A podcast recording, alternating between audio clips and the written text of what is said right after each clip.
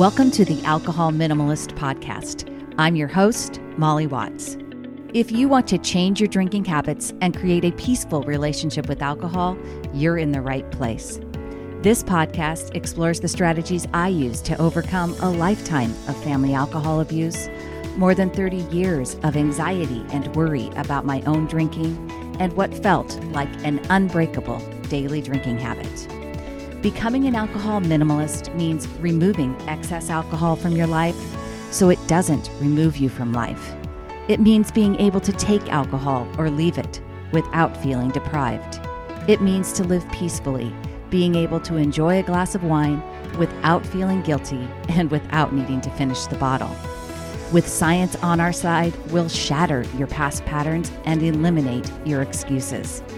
Changing your relationship with alcohol is possible I'm here to help you do it. Let's start now. Well, hello and welcome, or welcome back to the Alcohol Minimalist Podcast. With me, your host, Molly Watts, coming to you from a very sunny, dry, beautiful, warm Oregon still. It's going to be pretty beautiful this weekend in the mid 80s. And I see next week there are some 102 degree temperatures, but happily, when you're listening to this, I'll be getting ready to leave the state and on my way to the Midwest. Not sure it's going to be any less warm, possibly more humid, definitely more bugs, but going to go see my whole family. So I'm very excited about that. Hey, we are kicking off my summer content series. I got this idea last year after I visited Central Oregon and saw this summer concert series, this outdoor amphitheater concert series. And I thought, what a great idea. I could kind of do the same thing for the podcast during the summer, during the month of August. So I decided to create a summer content series. I call it a summer content series because I have invited some of the guests that I've had on the podcast over this last year. I've asked them if I can share some of my favorite episodes of theirs during this month because one of the things I love about being a podcaster is that I really enjoy the medium. I love listening to podcasts. I share a lot of information from other people, other content creators, other podcasters because I truly value their work. And it means a lot to me. So many of these people have been instrumental in me making the changes that I've made to become an alcohol minimalist. And I don't think I'm the only voice you should listen to. I don't want to be the only voice you listen to. You should be hearing from other folks because really what I talk about, while it's a meta skill and creating change in your life is possible, there's other ways to do it. There's other people that have a take on what I talk about and and share insights that expand what I'm sharing with you. So that's what we're going to get into this month is my summer content series. Before we get there this week, we are about to launch Making Peace with Alcohol around here next week on the 18th of August. So Friday, August 18th, 10 a.m. Pacific time, I am doing a free masterclass called How to Stop Worrying and Start Changing Your Drinking. And I'm going to be sharing more details about making peace with alcohol in there. But the, the webinar, the free seminar, the free masterclass is going to be really valuable. I would love for you to join me. All you got to do is go to webinar.mollywatts.com. That's webinar.mollywatts.com and sign up.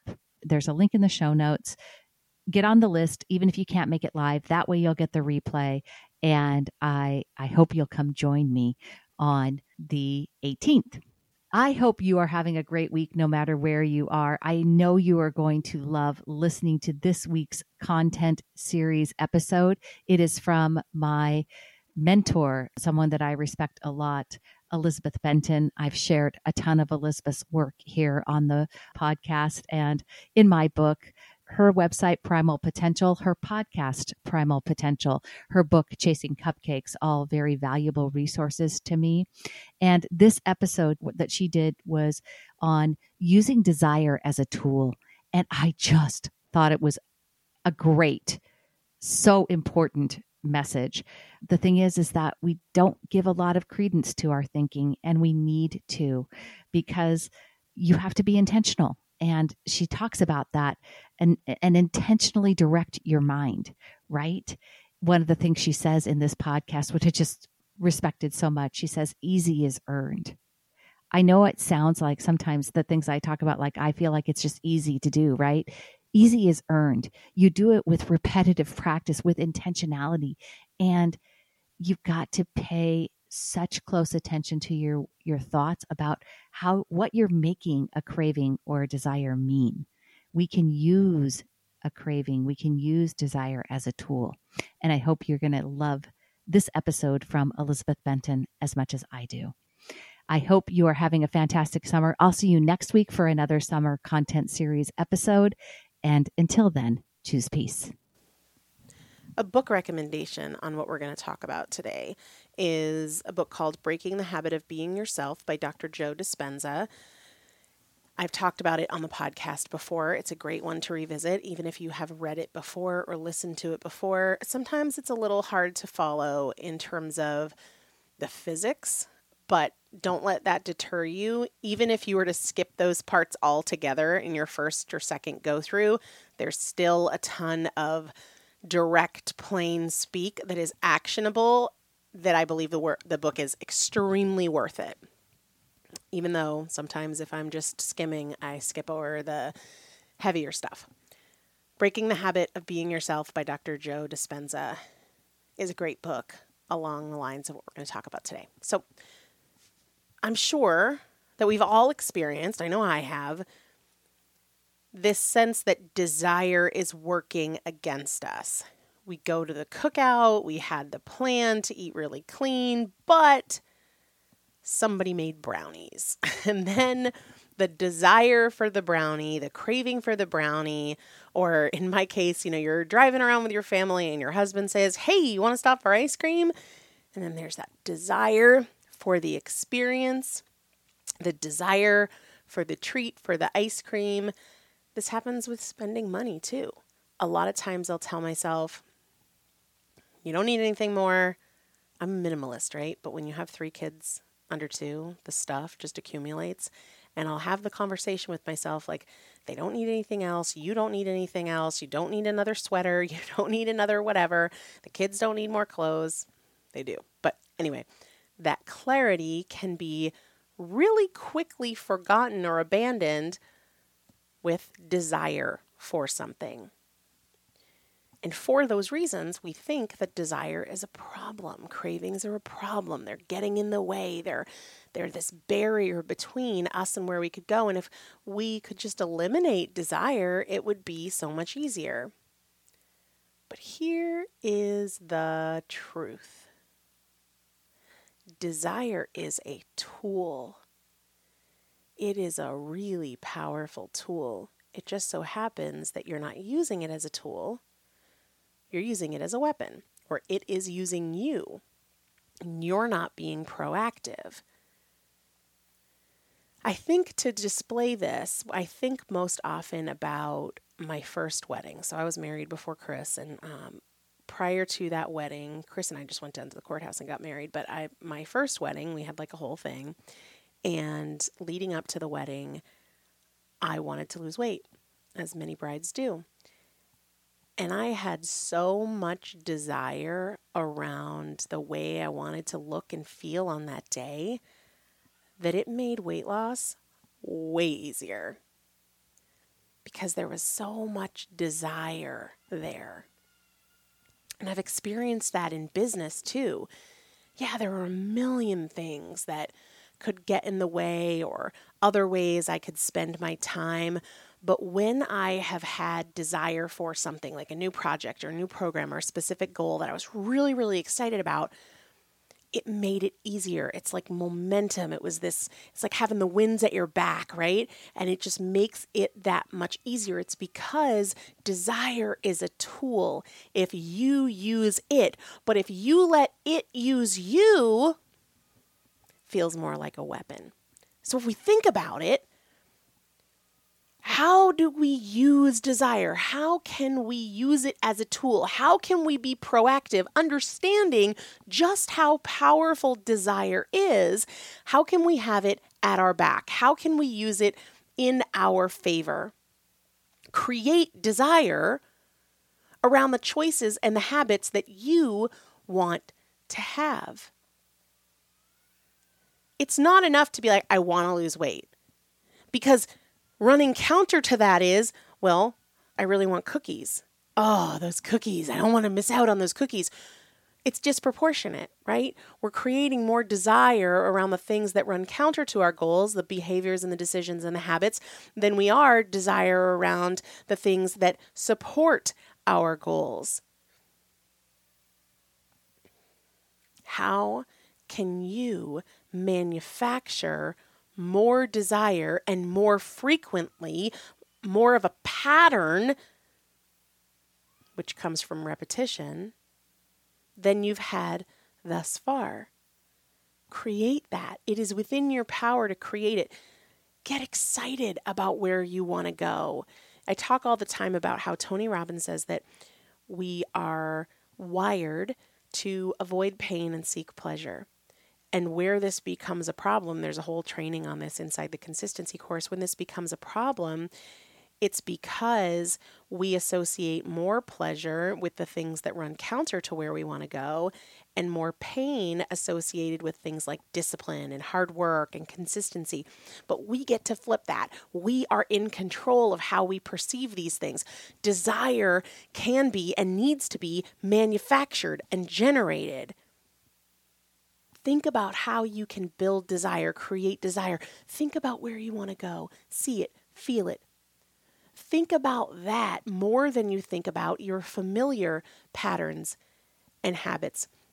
Something I've mentioned a few times recently is that a lot of times what is most effective is overlooked because it's so simple and it's so obvious that it seems like it couldn't possibly work, but it does. And if I had to boil it down, it looks like this start focusing on what you do want and stop focusing on what you don't want. Every single time I struggle, I notice that I am focused more on what I don't want than I am on what I do want. And as soon as I flip that, and I'm thinking about and I'm putting energy into what I do want more than I'm thinking about and putting energy into what I don't want, it gets easier. It gets easier faster.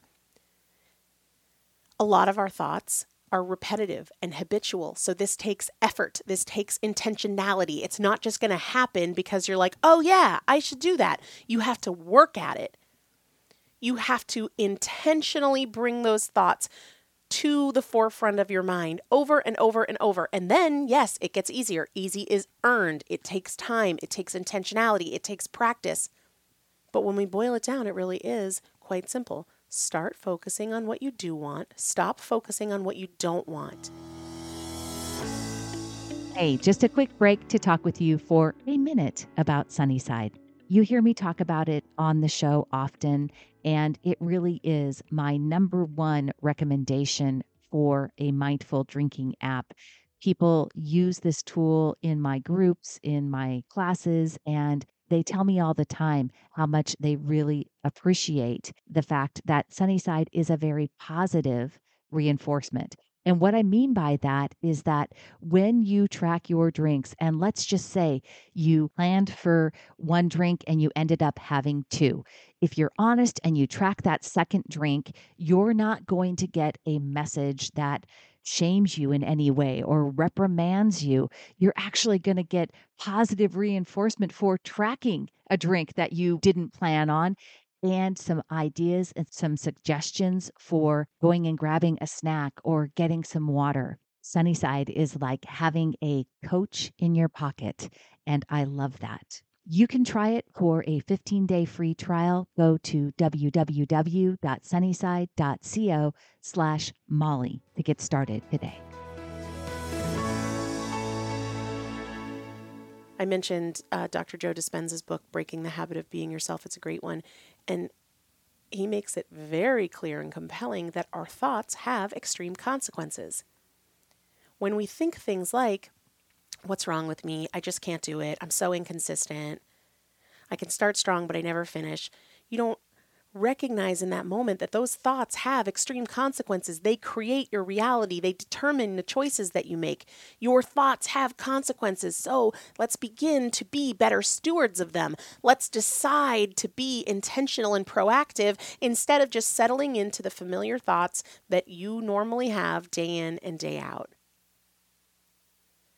In that book, Breaking the Habit of Being Yourself, he talks about how unless we step in and intervene, we will continue to unconsciously live by a set of memorized thoughts and memorized patterns and memorized beliefs. I can't, I always, I never, I'm such an all or nothing person. And that becomes just the rhythm of our life. But you can break in and you can start to change that when you take control, when you say, hey, I'm going to intentionally, as a practice, start focusing on what I do want. I am going to intentionally, as a practice, begin to redirect my thoughts away from what I don't want. Your thoughts have extreme consequences. They are creating what you do, what you experience. We want to begin to mentally rehearse whatever our desired outcome is in a positive way pair it with emotion, pair it with enthusiasm, pair it with positive expectation. I like to practice this in how I respond to my kids because there are absolutely moments when everybody's fussing and I feel like I'm going to lose my mind and I'm thinking things that are not what I want to experience. I'm thinking things like, I'm so overwhelmed, I can't handle this, this is annoying. Those thoughts create my experience. So I mentally rehearse how I want to respond when those things happen. You know, I, I feel like I can't teach my kids to be calm if I'm not calm.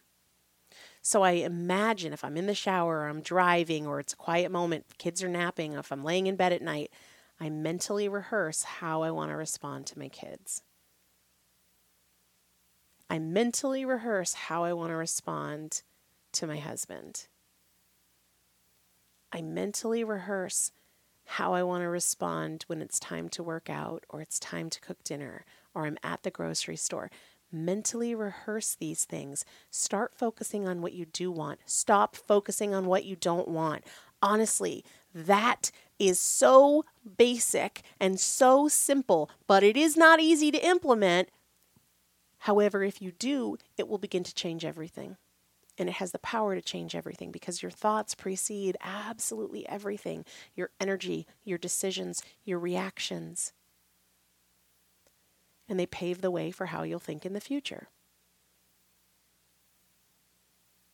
I try to practice this with social situations. I tend to be an introvert. I tend to isolate. I tend to withdraw. So I imagine how I want to behave and I pair it with enthusiasm and positive expectation and I manufacture this desire for those moments.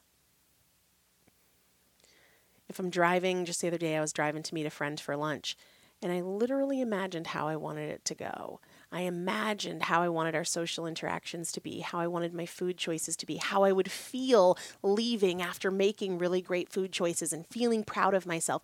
I imagine where I want to be with my health and my fitness and how it impacts my family and how it impacts how I feel in my physical body and how it impacts how I feel emotionally. Begin to focus dramatically more on what you do want and stop focusing on what you don't want. because your thoughts have consequences. They create your experiences, they create your responses, they create your decisions. And like I said, we if we are not intentional about this, the days are just going to go by and we're going to live by these memorized thoughts and these memorized behaviors. And life is going to look tomorrow a lot like it looked yesterday. But if you want to break in and you want to make a change and you want to show up as a different person of yourself, it, a different version of yourself, it begins with how you think. It all begins with how you think. When you turn off this episode, put reminders around yourself on your fridge, on your mirror, on your phone, in your bedroom. Focus on what you do want, stop focusing on what you don't want. Schedule time in your calendar to intentionally bring your awareness to what you do want, to intentionally create desire around where you want to go. And don't stop. Don't stop. It will get easier. Yes, it's going to take a ton of intentionality starting out because you're trying to break automatic patterns, you're trying to shift subconscious thoughts. It's going to take effort, but the effort is going to be worth it because the more you do it and the more you practice and the more you break in with intentionality, the more that becomes the new pattern. And then it gets easier. Easy is earned. Don't judge the journey based on how it feels when you start because easy is earned and it will get easier as long as you stay in the game. Mentally rehearse your desired experience and pair it with enthusiasm, pair it with positive expectation, pair it with emotion. Create a practice, no different than practicing the piano or practicing a different language of focusing on what you do want, building desire around what you do want, and redirecting your thoughts away from what you don't want. And I promise you, I promise you, this can and it will change your life. Thank you for listening to the Alcohol Minimalist Podcast. This podcast is dedicated to helping you change your drinking habits and to create a peaceful relationship with alcohol. Use something you learned in today's episode and apply it to your life this week. Transformation is possible. You have the power to change your relationship with alcohol now. For more information, please visit me at www.mollywatts.com.